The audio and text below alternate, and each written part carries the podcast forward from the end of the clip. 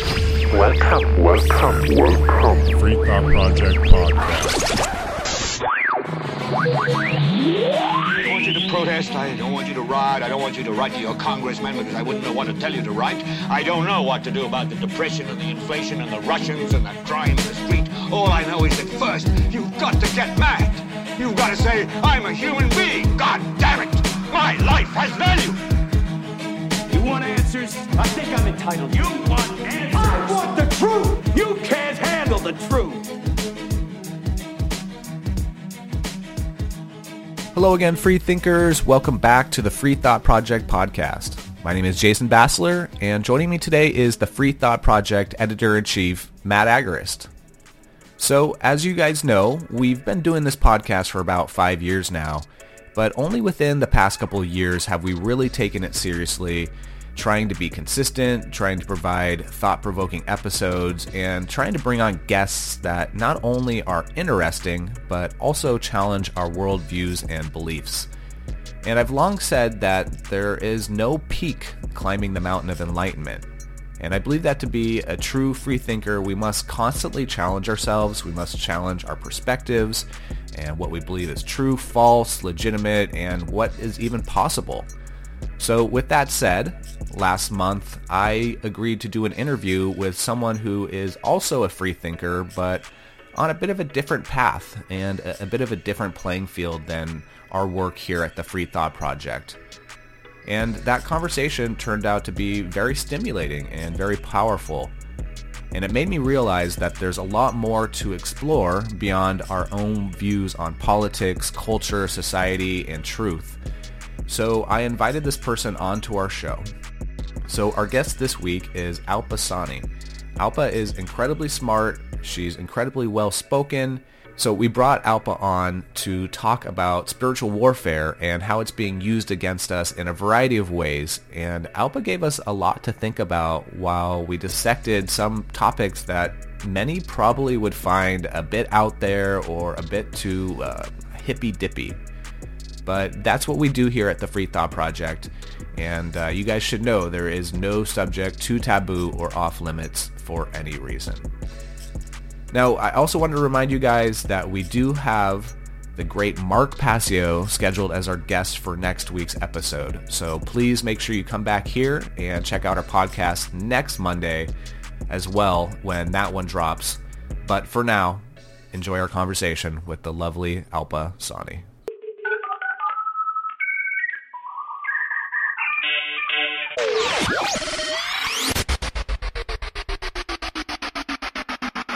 Welcome to the show, Alpa. I've been looking forward to this conversation. Uh, now, about a month ago, uh, actually, probably a little bit more than that, a, a month and a half ago, you were kind enough to interview me and have you on your Love In Action show. And I must say, you are a great host. Uh, you're easy to talk to. And we had a great discussion. So I wanted to have you on our show to talk about a few of the topics we discussed which interested me. And it's a side of the freedom movement that we don't really focus on or emphasize enough on our podcast. So we wanted to talk today with you about spiritual uh, enlightenment and, of course, uh, the flip side of that, which is spiritual warfare.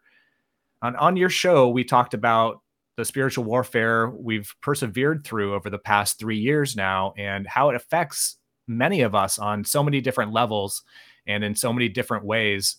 And seeing that you go by the alias spiritual badass, it seemed appropriate to have this conversation with you.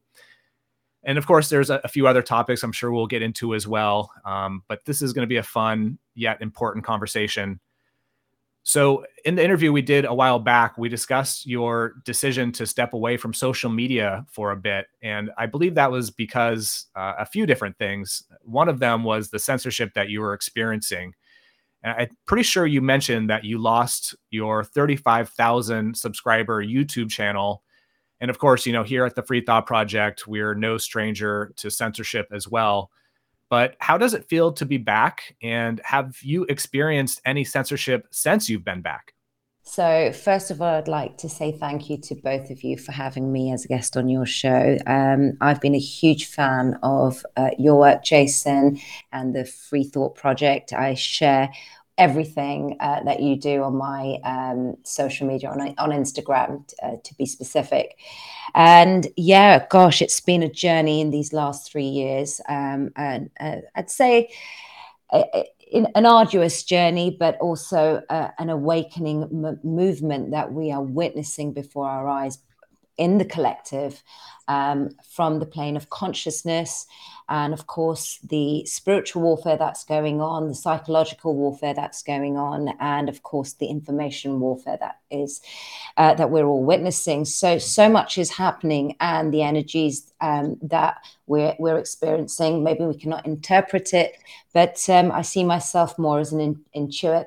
You know i'm not a hardcore researcher but i am really governed by heart and um, energy and what I feel that's going on um, from the collective consciousness view.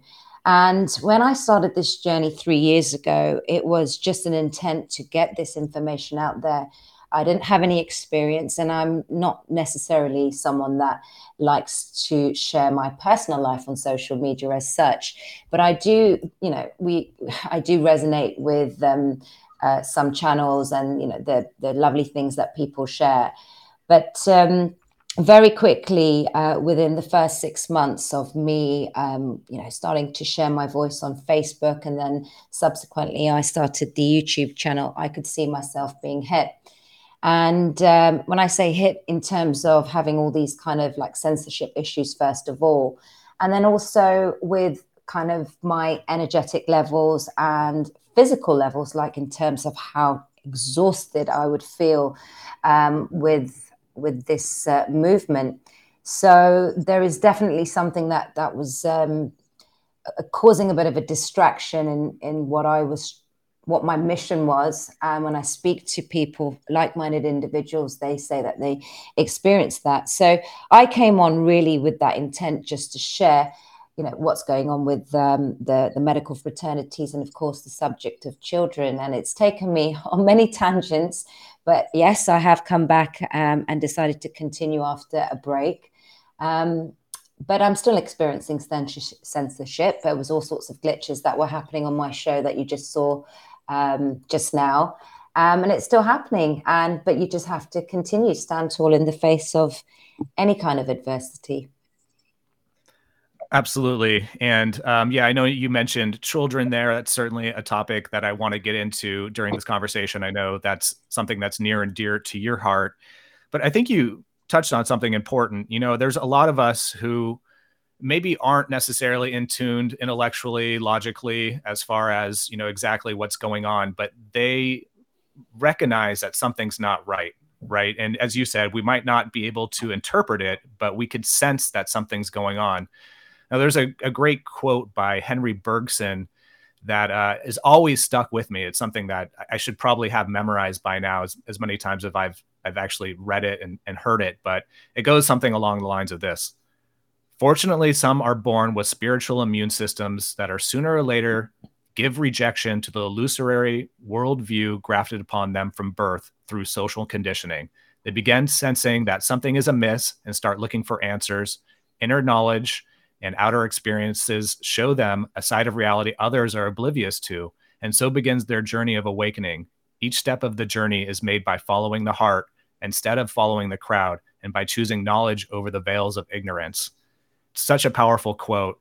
And, uh, you know, I must admit, here at the Free Thought Project, we often avoid some of the light and airy, I guess, hippy dippy or woo woo, as you call it. I remember in our conversation it's because there is such a negative connotation against it, as if it's irrelevant or nonsensical. But in this episode, I, I want to confront that. I want to go head on and explore it. So, like as the Beatles preached, you know, throughout the '60s, this was a common theme, which is love is the answer. Love is all you need. And I personally, I would suggest at the root of nearly all of our actions, emotions, choices, there is a decision between love and fear. Now, love is an extremely powerful concept to embrace and embody, and it coincides with hope, acceptance, compassion, kindness, but it's still rejected by mainstream America and maybe just, you know, across the world as idealistic, uh, utopian, and ultimately hippie rhetoric, even even by the generation who once identified as hippies. So I guess like how in the hell does that happen? And do you think it's intentional? Do you feel like maybe this has been coordinated by the elite ruling class to normalize the conflict, the chaos, and fear? Or is it more of like a side effect because of apathy, distraction, and division? Um, great question. And I just wanted to say that I, I think I sit on that fence of being the woo woo uh, hippie type, you know, not uh, just being an intuit operating from the heart. And I definitely agree with what you said. Love is the greatest force and power. And I uh, metaphorically say love is the greatest currency, first and foremost, because that's what's been the driving force for me. You know, this this Indian girl from North London who I don't consider myself a scholar. I'm not a guru, and I'm certainly um, not someone that claims to be a scholar in any of these subjects. Um, so I'd like to reinforce that, and I operate uh, primarily from just my intuitive compass. Um, and I read things, and what resonates, resonates, but there is an energetic pull with certain subjects. And through experience in my own personal experiences, I am led uh, through these different kind of um, escapades, as I call it. So it's in our kind of pain that we discover so much with about ourselves and how we confront the demons within um, and this is such a big big subject but for me um, the whole spiritual warfare began in 2010 where i started uh, really questioning what was going on in my life i had some personal um, experiences that saw my life took a turn for what I would say um, not what I had planned in in you know from the career that I was doing in financial services, and I was being drawn to the subject of spirituality, um, and you know I had so many multitude of different experiences that it was just pointing in a direction that there's something inside that I'm not dealing with. There's something more to this life. There was this this dark night of the soul, as they label it in the spiritual community, that started beginning. So it sparked that curiosity, and I think that's where it begins for a lot of people. It can be, you know, the crisis turns out to be a blessing in your life.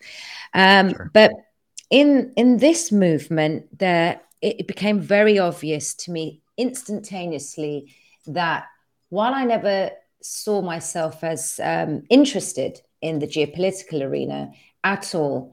When I found out about the children, it was that love and what I call the Shakti or the Kali energy, as um, we term it in, in my culture, which embodies that that inner tenacity. That it's like the energy of a mother. That I don't care what anyone thinks. I don't care if I can speak. It was opening up my throat chakra, um, but I have to get this message across. And I think it was with that power of love and the force of love, um, and not really knowing where this was going, but that's really what dictated my journey. Oh, that's that's uh pretty awesome. And you even said a prayer before the uh before we got started on the show. Like I I guess I didn't understand what what you were saying. I, I don't think we were meant to, but um I kind of dug it. And you know, you you just mentioned um demons, you know, and demons and angels, they they have like very subjective meanings, you know, depending on who's referring to what. You know, for a drug addict, a demon could be heroin. For um, uh, some diehard leftist, a demon could be a Republican, right? Like it's it's all it's all very subjective. And when you look at the concept of spiritual warfare, which is like I guess what you what you say you're engaged in, right? And I, I kind of I'm, I'm on the same page here. Um, but it goes back to like a, essentially a Christian ideology, right? Like this is the for for hundreds of years the Christians have been engaged in this spiritual warfare. Do you ascribe to a specific faith or anything like that, or what is the background of your spirituality? Like, what is there a religion um, undertones, or is this? You said you're guided by your internal compass. Is that the whole of your spirituality, or is there some kind of faith behind it? So I was raised in a Hindu um, environment. You know, I uh, prayers and mantras has always been a part of my upbringing. They carry a reverberation. So um, there's the term the Hinduism, but uh, we, many people may not know, it's a term given by the British and per- Persians.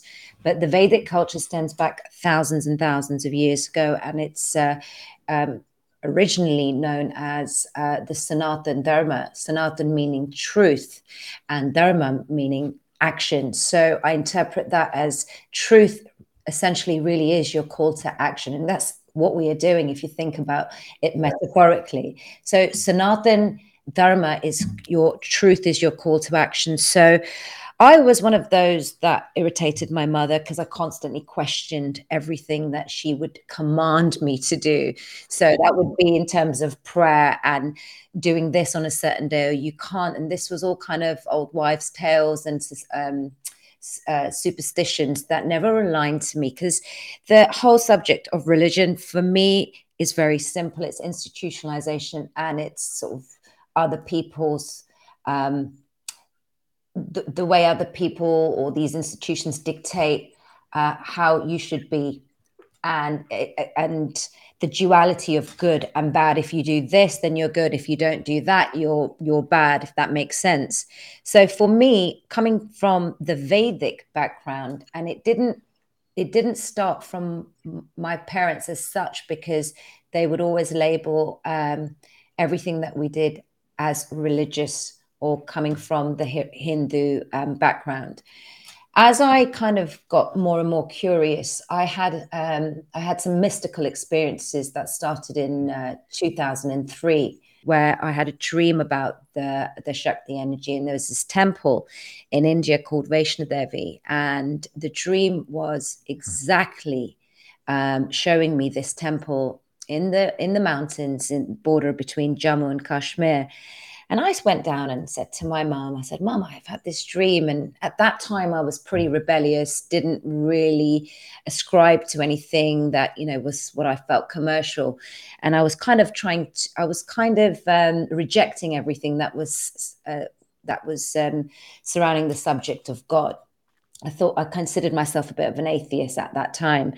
But um, this dream was um, pivotal in my uh, faith, as it were, or the awakening that I was beginning to feel. So it was like three stages. It started in 2003, then in 2010, and of course, where we are right now.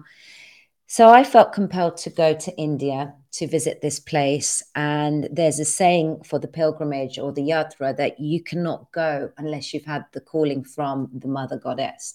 So here's me thinking, I know nothing about any of this. and lo and behold, I go trek seven hours up the mountains and I went in the temple, in this cave. And it was, Jason, was exactly like the dream. And I started shaking. I had no understanding of it. I didn't know what this was, didn't know what this kind of message I was supposed to interpret. And then it started me off on that journey of like, right, where do I go from here? What what is God trying to tell me? What do I need to learn?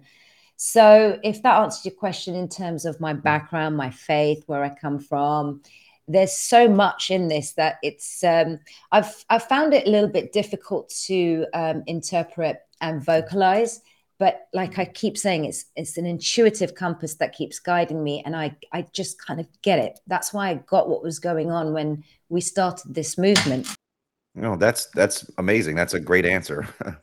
it's uh established religion is I think maybe an enemy to actual spiritual journeys, you know, a personal spiritual a person's spiritual journey. I was raised hardcore Catholic and it was boring and rigid and you know well we saw what the catholic church was doing to children you know luckily i avoided that but um i mean it it basically turned off my spirituality and um made me an atheist. I was like a an asshole, one of those asshole atheists that tells everybody that there's no God, you know, and I was going around doing all that.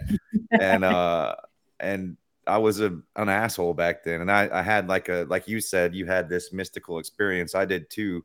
Um mine wasn't organic. I mean, I guess it was organic. It was derived from a chemical substance, DMT and uh, or ayahuasca in particular. Yeah. And uh awesome. yeah, I mean it it made me spiritual again. I, you know, I met this Godhead or whatever it is, you know, this, I, this connection. It, it made me connected again to like the spiritual world. And it was, um, utterly amazing, you know. Uh, but I guess my question is, you know, um, back to like the demons and and and like who we're battling here. Is there like a, I mean, it's because there's all these established, um, you know, parts of society that do tend to sever this spiritual bond that humanity has or all humans have is there a particular enemy that we can identify that's like going about doing this? I mean i know like the it was my demon or my enemy was established religion and then the state you know like it it all seems like there's multiple facets to this this war. Is there Absolutely. like any particular one that we can name that's like the most effective at doing that well, uh, again, really good question because um, I've got something that I'd like to read, which really hit home about exactly what you've just asked me. But I was like, I'm, I'm struggling with explaining what I can intuitively feel inside. But how in the hell do I explain this to the masses? and right at that moment, I got somebody who sent me um, this um, this passage, and it was like, boom, this is this makes sense. So it's that sharing of that gnosis which really hit home one, and to answer what you said, that what is going on behind the behind sort of in the unseen war, the things that we don't really understand, the demons, the angels, we hear all of this in in the spiritual community. But again, like I always say, I know nothing, but this very moment, this passage came and it's called what's going on with the hierogamic attacks. And I was speaking about the divine masculine and the divine feminine. What I interpret this first and foremost is the union with ourselves because we have masculine and feminine aspects. It just depends which is more dominant and we are here to self-actualize self to self-liberate ourselves from this matrix if that makes sense so we're here to find out who we are not by our titles not by our names not by the work that we do who are we at that soul spiritual level? And it never used to make sense when people would say any of this to me but it does kind of now. And do forgive me if um, some of the things that i was saying earlier on that d- didn't make sense but what i'm about to read to you really hits home and it covers uh, a multitude of um, the dark and light and what's going on in the unseen war behind um, behind closed doors, as I say. So it's called the anti-hierogamic attacks. Hierogamic means uh, a divine union of uh, masculine and feminine. And it says that God's divine plan and architecture includes divine unions in harmony.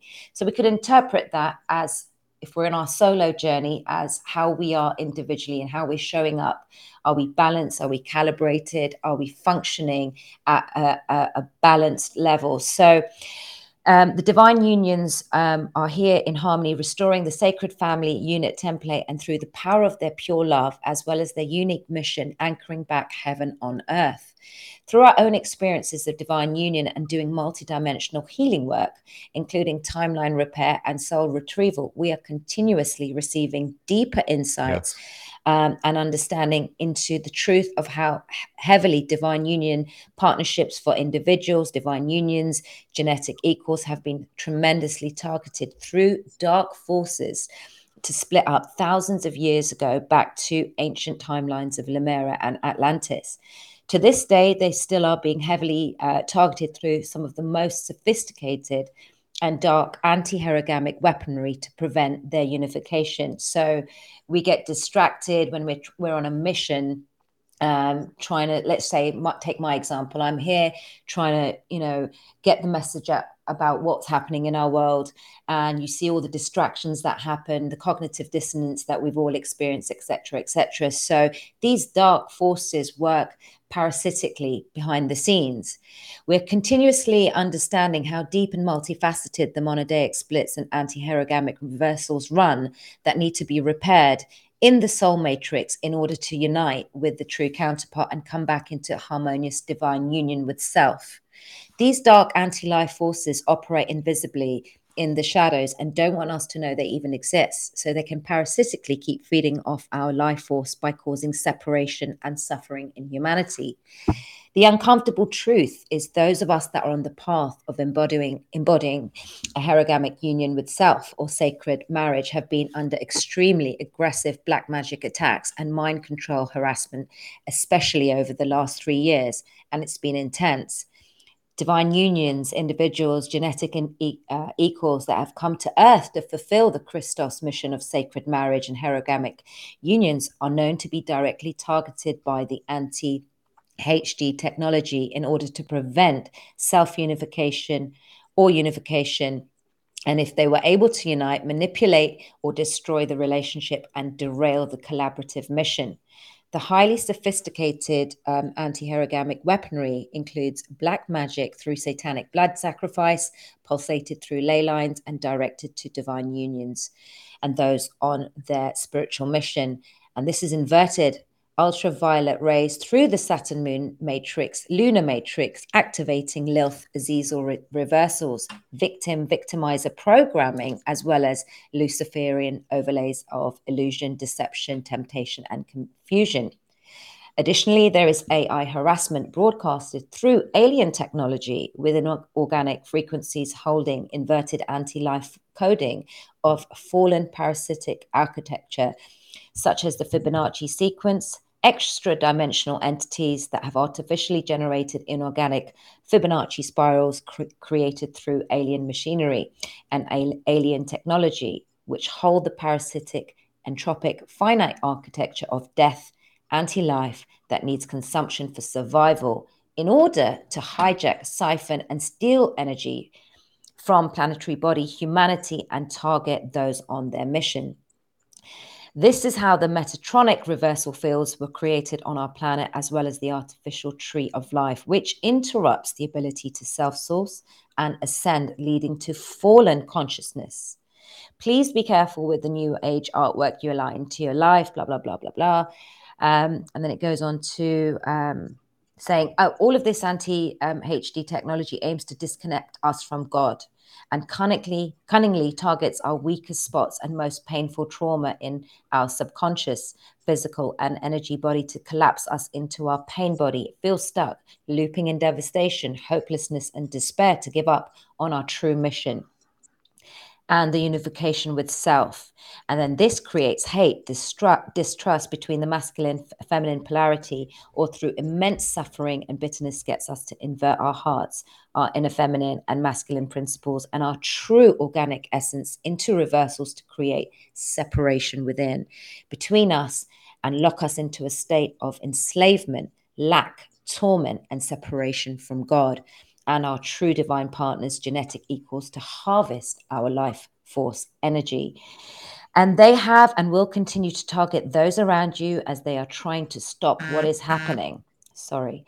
You may see the dark using family members, friends, and loved ones to target you in the physical and try and bring you down, acting completely out of character. Their face and eyes may even appear to change. And please keep all loved ones in your prayers and uh, clear this energy and not just on your own and ask God for um, help. So it's it's quite a long paragraph, but you know this. I just I don't know if this makes sense, but it's so deep and it completely hit home to everything I was experiencing. I'm not sure what your thoughts are on that, but it is very. I mean, it certainly describes what's going on right now in society, as far as like the, you know, the details of all of the of causing it like what you just what you just described there in that long paragraph you know i'm i don't I, mean, I have no evidence or anything like that you know but this is something that people have been saying that reminded me like of the the anunnaki uh, people you know the ancient uh, like mesopotamians and the sumerians and they believe that the that they were battling these deities from outer space i guess and and uh with with all these dark forces.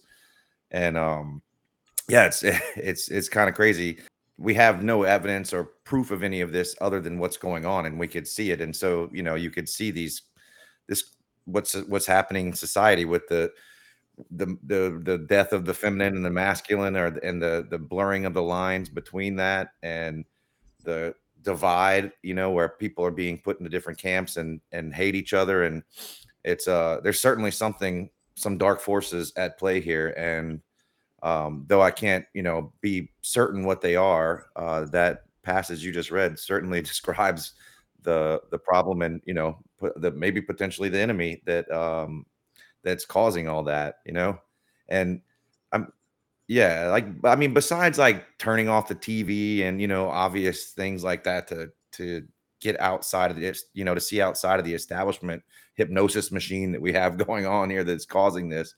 What what like advice could you give to somebody or or our listeners um, who want to stay connected, you know, with their souls and their spirits and and try to you know win this war? Again, beautiful question, and it's a simple answer for me. It's our connection to God that turns every crisis into a blessing, you know, and the the power of true love, true love within.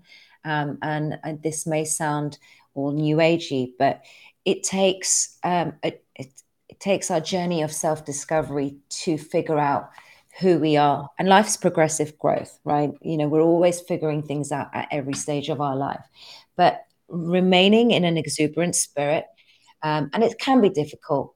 It can be, and I get that. I'm not going to sort of um, blurt out toxic positivity. Oh, you know, just be positive, just be positive. Right. Face the demons within first and foremost. To a certain extent, that's good. Well, it is. It is. But you know, I used to be one of these. What I now realize, uh, toxic positive. You know, no, everything's great, everything's fine because I wasn't facing what was going on within, and it had to come to a complete collapse for me to realize I was doing that because I was very, I am very empathic in nature, very sensitive to my environment. And of course, I keep saying these energies, but it was my connection to God that I kept asking God, show me the way. What do I need to know? What do I need to um, learn from this experience? Rather than going, and as I read in that passage, going from that victim consciousness, we want to go into that victor consciousness. How do we do it? It's that curiosity that led me to this path I chose this script before I came onto earth. I'm a true believer that, you know, our souls come here prepared for this mission. We chose this this path. But it's the experiences that shape us and we are at free will to make the decisions that govern, you know, our life and take the path um, which we think is right. But there are these things that are happening in the background that can influence us. And as it said in the paragraph, feed off our energy parasitically. And that can come from what I call auric tears. If they understand your weakness, or if you are ruminating in, in darkness, um, that can be in, in things like anger, um, feeling sorry for yourself incorrectly, not really um, showing up for yourself by addressing what's going on and owning what's going on. That's really important.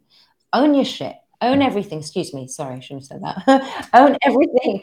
Own everything that's do it with an exuberant, exuberant spirit um, and being fearless, you know, understanding what's going on within yourself at every level. Like I used to absolutely crap it before I used to go on a public um, show. And I even today I was like, oh my God, this stuff was going on before in my podcast. Um, and being shy, inherently shy um, in nature, I would tackle everything that would cause insecurities or that level of anxiety by just doing it. Yeah.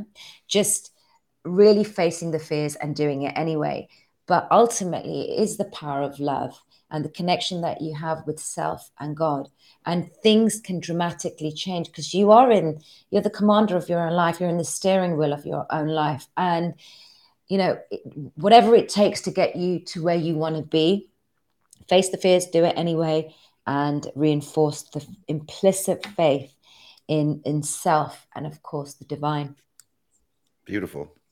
Yeah, wonderful, wonderful answer. And I would add maybe just one more element of that is just integrity. And, you know, it's not hard to really observe how many people live without integrity in even their own lives. And they will bend over backwards, do mental gymnastics to justify their own behavior. They'll believe certain ideologies or worldviews that are harmful, hypocritical, damaging uh, because they don't have the integrity, the intellectual integrity to actually really sort these things out on their own. Now, uh, to build off of what Matt just asked, because that was a great question, I have a, a little bit different of uh, a, maybe a interpretation of it. But in a recent tweet I put out uh, last week, I said the following: Have you ever noticed when you see someone laugh, you laugh, or if you see someone cry, your eyes start to well up? I believe that we're hardwired to be empathetic creatures, but that cord of connection is being severed and it's slowly being programmed out of us. And I followed up the, the end of the tweet by saying, don't lose your empathy. And, you shared, I guess, a similar tweet yesterday that was worded brilliantly and highly accurate by a Twitter user named Laura Matsu. And it said, There's a spiritual virus in the air that has taken over humanity. It disconnects people from their soul and divine and turns them into automatons and authoritarian followers to prep them for transhumanism. The war is between two timelines organic humans or synthetic ones. In this spiritual war, the battle is over our souls. And since this is a spiritual war, it is your connection to your soul and the divine, which is your greatest source of protection. And uh, uh, that's basically the essence of what I wanted to talk about today. In my opinion, you know, this is it's absolutely real and it's not only something that we need to be aware of, but we also need to be prepared with a, a proper defense. So, um, along the lines of what Matt asks, like, how does one navigate the spiritual war and build a defense against it so they can be immune to the dark forces that affect so many? I mean, I know we had we had talked about you know the TV, um, and I also had another tweet that said you know something along the lines of like uh, people say that you are what you eat, but I say you are what you consume, and that includes all the media that enters your psyche. It, that includes every product that you put on your body, the, the sweetener you put in your coffee, to the fluoride in your water. And they don't expect you to care about these things, so prove them wrong. I mean, is that basically the essence of it? Is just being mindful about what we allow into our bodies, into our psyche? Absolutely. It's the choices that we're making every moment um, every day. And essentially, I can surmise it to it's a battle of egos and the ego within, mm-hmm. and that's going on um, externally. So we are all collectively going through our own inner battles, first and foremost. So this war on consciousness starts within. Um, and if we take this movement as an example, what essentially is going on here it's um, the right and wrong. My truth is better than your truth. Whatever whatever context we're um, listening to this or the people that we follow or whatever we consume um, you know this this whole movement has been the worst i told you so ever. You know we haven't we, we don't seek happiness from seeing our loved ones being injured from say the vaccine at at the moment that's that's really what we're witnessing collectively. But what's got in the way is um, the battle of egos of being right and wrong and this essentially has been going on for eons you know? It's the divide and conquer so it's the divide and conquer of our egos um, distraction division uh, all this whole race gender wars that we're having and um, it all boils down to one thing we're here to break our egos. And I can reinforce that by saying that it took me a long time to realize people will meet you as far as they've met themselves. So I was going out there and being like, right, everybody is going to understand this. Because of course, we all as as beings of love and you know, children of God, we're going to have that empathy. Um, and then you get hit with, huh? What? You think that I'm nuts for sharing information about abuse to children and that saying please don't take the vaccine uh, because you don't know what's in it it hasn't been out for a long time question everything. And suddenly i'm getting rid- ridiculed back in 2020 and that was my first run with like the negativity that i faced with this movement but it taught me a lot. So the first thing that was like ah i get it. We're all on different pages. We are we're going to be people where people have met themselves. So it's like picking your battles. And it's like people who want to learn, who want to ascend, who are curious, who, who want to know that there's something outside their titles, their jobs, their material life, and to really seek and find and search answers about is there more to this life than what we've been shown? And that all goes with hand in hand with where they are in their own lives if that makes sense. So we've got multitude of energies out there and you said something interesting like when we're around people laughing is contagious etc etc it's so true. Um, for the last i'll give you a, a, bit of a personal story that's happened in in the last few days with my father. He got diagnosed with cancer in in october and unfortunately it has really kind of made him quite aggressive and miserable. Even though he didn't take the vaccine, he was um, taking the flu shot uh, every every year, and he's not someone that um, you know. Uh, aligns with all this woo woo stuff and herbal medication. He trusts the doctors implicitly. So essentially, that made him very grumpy.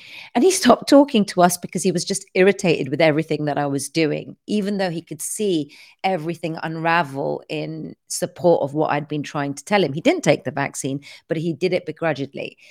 So just a couple of days ago, I thought, let me change the energy here. Let me change the script. And I just said, Dad, I love you and thank you. And please forgive me. Right?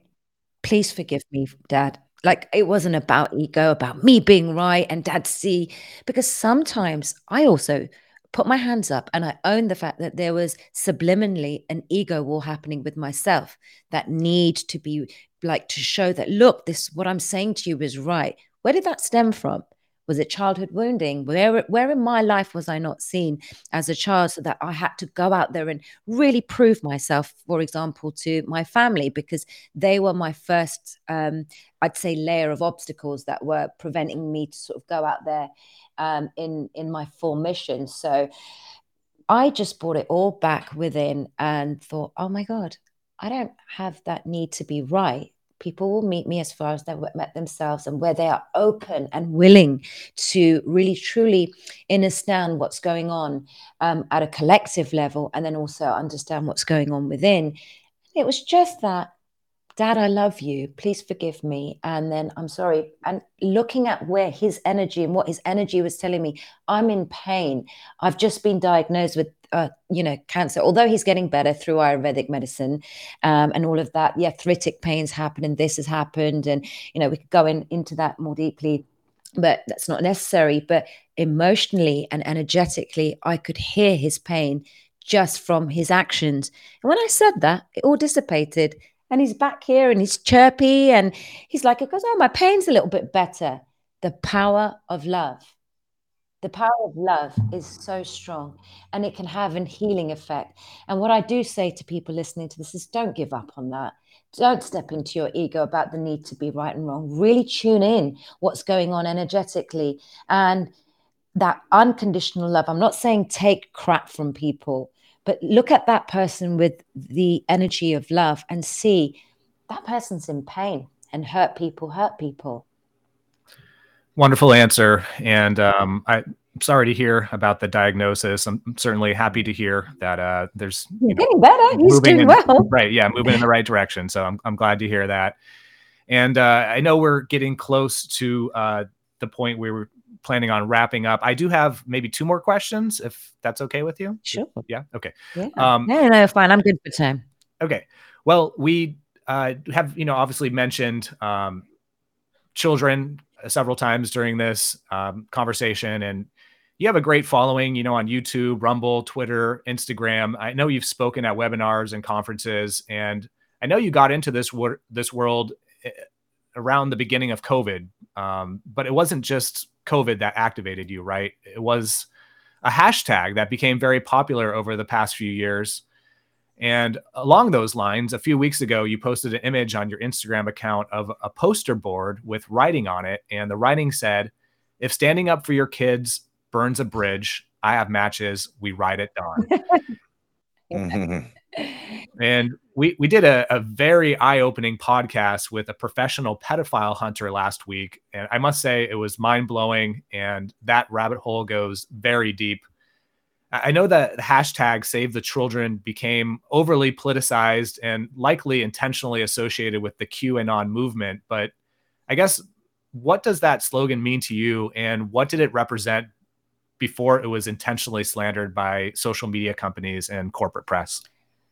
Wow, Save the Children was like, I think I was saying it in my sleep um, at one point because there was a sense of innocence that I felt was robbed from everything that I thought yeah. to be true about like this world that we live in, all the people in it. You know, you come at life thinking people are good and this whole good bad, I mean, thing thing that we we sort of label. Um, but when I saw certain videos, I watched these documentaries. I think it woke a lot of people up out out of shadows, save fall of the cabal, and then I saw some horrific videos uh, pertinent to what happened in terms of the abuse to children, especially the case of the Hampstead cover up case. Um, I actually speak to her mother quite regularly, um, and that had me floored. And when I say floored, it had me floored for three weeks. And I'm sure that a lot of people can say the same. I couldn't speak, I couldn't eat, and I couldn't I just couldn't comprehend what I had learned. And this was right at the start of this movement. Um, I'm not someone that delved deep into the conspiratorial realms, but this was something that um, got me down that rabbit hole very, very quickly. And then again, to think, oh my God, I get it. I get it. I get it at every single level. So I started um, trying to share this information. And of course, there was a lot of resistance. And this is not something for the faint hearted some people go into cognitive dissonance because it's just too much to comprehend. And it is, right? Yeah. To realize Yeah. Mhm. that we live in a world full of satanic psychopaths that could even do this and rob the innocence of our beautiful children. But it happens and it's been happening for millions of years. And when you go really, really, really deep into it, you'll understand where and how. But at kind of grassroots level, we learned about this. So I participated in the initial protests back in uh, August 2020, which was the first one in London. And it was just, it was gaining a momentum um, here in the UK and worldwide. And it served, it served a purpose in the uh, Great Awakening, what I, what I say, 2020, which gave a lot of people the 2020 vision to see what was, you know, or to attempt um, and spark that curiosity of what was going on in our world. Doesn't matter what level you were at, you're at, whether you are so deep in the conspiratorial narratives, if you are um, very sort of geopolitically inclined, whatever plane you were, there were a group of people that started coming together um, on this subject. So it really held a lot of significance at that time, especially to where we are now. And people's eyes are beginning to open. I was having conversations with my mother's friends, and they are starting to connect the dots and they are beginning to talk. Doesn't matter if it's three years on. Um, I had a lot of anger with regards to like the cognitive dissonance from people and the rejection of this, but it definitely evoked uh, the shakti or that that energy, that righteous anger that was conducive to gain the momentum, albeit the various kind of things I've experienced, good, bad, and ugly in this movement. It started something for sure. And we're, you know, information is at our fingertips. It's just a choice that we make of what we choose to want to know. Sure. And I would say around that same time was the explosion of the, you know, Epstein didn't kill himself. Yes. Kind of um, narrative and, and movement, I guess, if you will, which still continues to this day. And I would say now there's even more of a, lively debate and, and contention surrounding the, the whole trans movement and um, I guess some of the overlap with pedophilia and uh, targeting children with drag shows. And of course, the left claims that's not happening. And, you know, the right's concerned about the children. And it's just really messy right now. But uh, I think it all started back in 2020 as as you mentioned and it feels like um unfortunately it's been politicized to the point where now it's associated to political identity you know? And so if you say something about eh, having empathy for children or supporting the children or saving the children then you're automatically you know classified and, and labeled as a right wing uh, nutter or conspiracy theorist or something along those lines. And it's just unfortunate you know because it is such a, a a deep topic and it affects so many children. And obviously this is thing it's something that affects them for their entire lives right? Like the trauma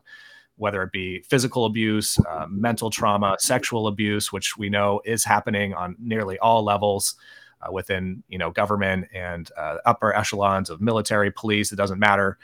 Uh, these things are so damaging for the entirety of a, a person's life. So to me it's it's almost unfair that it's been politicized in the way that it has been and it's doing a lot of i, I would say harm uh, overall uh, if we are going to zoom out. But speaking of saving the children and i know as, as we said you know this, this will be the last question but uh, in an interview you did with catherine edwards you mentioned and hopefully this isn't a little too personal but you mentioned that you have a nephew with autism and that's was more or less the catalyst that made you become obsessed with the topic.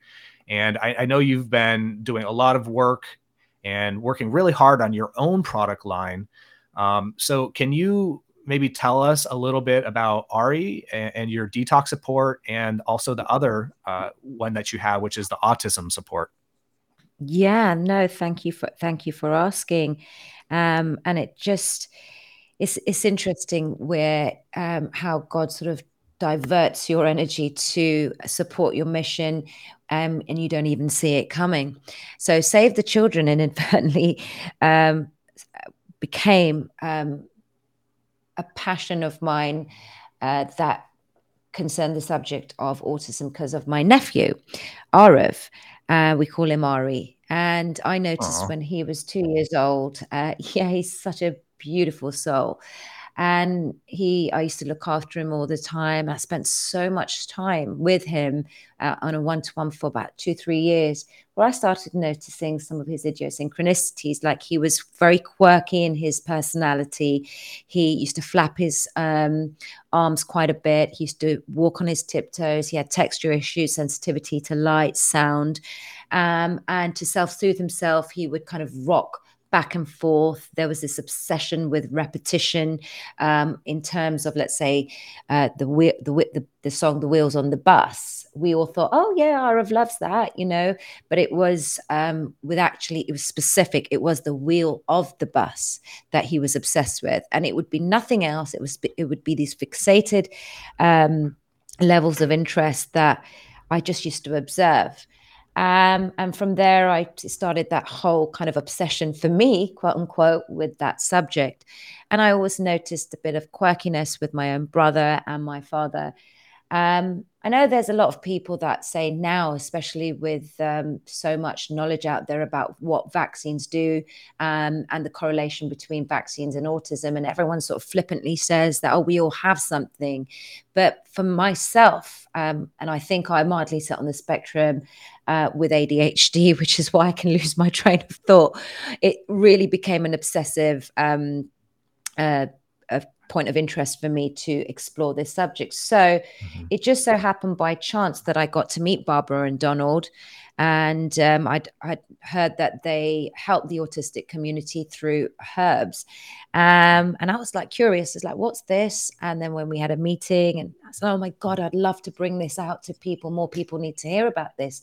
I've been obsessed, quote unquote, with this subject for years park that there. My own brother and sister in law completely rejected anything that I had said to them earlier on at the age of two that, look, just get it checked out. You know, he could get the correct support. They dismissed it at every level. Hmm. And at the age of 12, he got um, diagnosed with sitting on um, the spectrum, high functioning autism.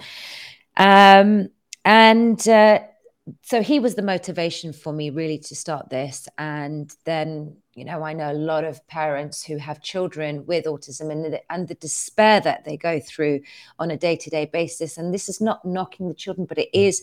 the kind of tantrums that they have, the hard work that a parent has to go through dealing with these. Um, you know mood swings these kind of issues that they don't know they're not educated enough about um, and is there the right support in schools? Now, I'm not a mother, so I don't claim to know anything or be a know it all about what it is like to look after a child full time.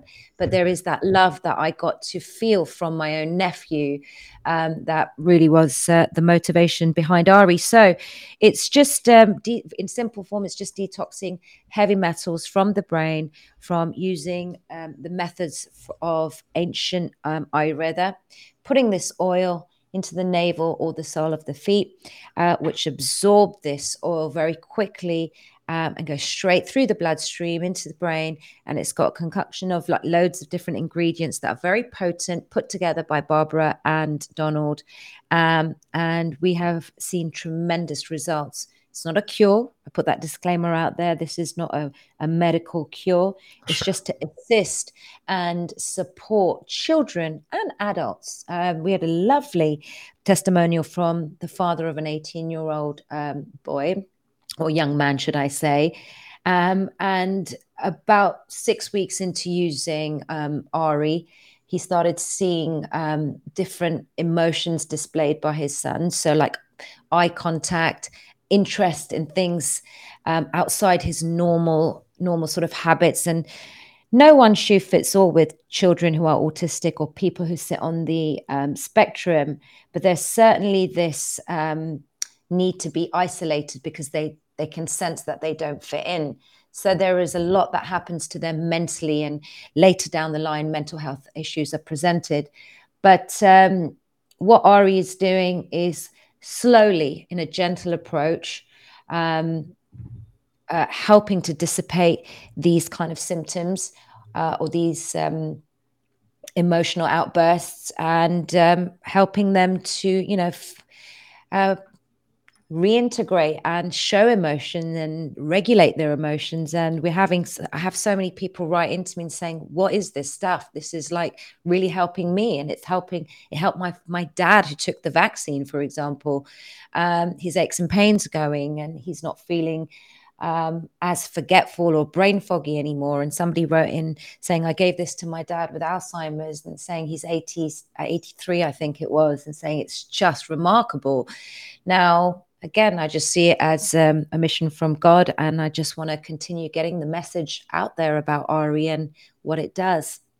That's awesome. Is that like a chelation therapy type um, substance? No, no, no. It's just a. It's just like I said, a few herbs put together. So I'll give you an example with the detox. It's just got grapeseed oil, um, uh, echinacea, lobelia, wheatgrass, onion, chlorella, and kelp. And this is what Barbara and uh, Donald have been doing for years, uh, just within their communities and helping, you know, people with autism. And they've seen tremendous results. So, was it any wonder that this came to my attention for me to bring this to kind of as many people as I could? Um, but there's so much out there for to assist um, children and people with autism. This is my bit, me doing my bit with my mission in my corner here from the UK with Barbara Donald. I'm not claiming to heal the whole world, but I'm doing my bit, you know. Tiny changes. That's all we can all hope for, right? Yeah. We all can make our tiny changes to this earth to make it a better place. That's right. Well, Alpa, um, you were very well spoken, and you laid out an amazing case for the spiritual warfare that we're that we're undergoing right now. And I, I'm I'm there with you. I'm on the front lines with you. So is Jason. You know. So is so are most of the people that are listening to this. Um, is there uh, anything you want to plug before we wrap up here? Any any website or I mean anything at all? Well, first of all, thank you both for having me. I really appreciate it. Um, you know, and giving me this platform to talk about what I only know from my heart and my I keep saying my intuitive compass, um, and sharing um, my work for Arii. So I'll share the links with you. I'm not sure where this is going to go on, but like I'll give you the links. But really, you know, I just want to say for your audience, we're all going through so many different emotions at the moment, um, tuning in here, there, and everywhere. But some, there's a power in being still and silence, um, and and connecting with your higher self. And when you are when you are ready and and willing um, to hear what's going on inside and to motivate you and direct you and whatever whatever your journey is um, whatever it's meant to be um, you will find your way. And knowing your own truth shining your own light and finding your own way is my motto. So um, yeah thank you both for having me and um, i really appreciate it. And uh, please, guys, definitely follow Alpa on Twitter and on Instagram. I think you're both, I think you're spiritual badass on both of those. And of course, uh, YouTube and Rumble. And we'll have the Arii link. We'll have all the links down underneath uh, in the description of the caption. So definitely support her. And Alpa, thank, thank you for taking the time to join us today and talk about this topic that we usually don't really get to explore. Uh, you're certainly a great guide and a great guest. And sometimes we just get, I guess, caught up in the material and physical world so much that we forget about the spiritual warfare that is being implemented upon us, which is just important, you know. And I, I think uh, maybe even more important than the Infowars. But thank you for sharing your knowledge with us. And I hope you will join us again. Thank you. Thank you so much.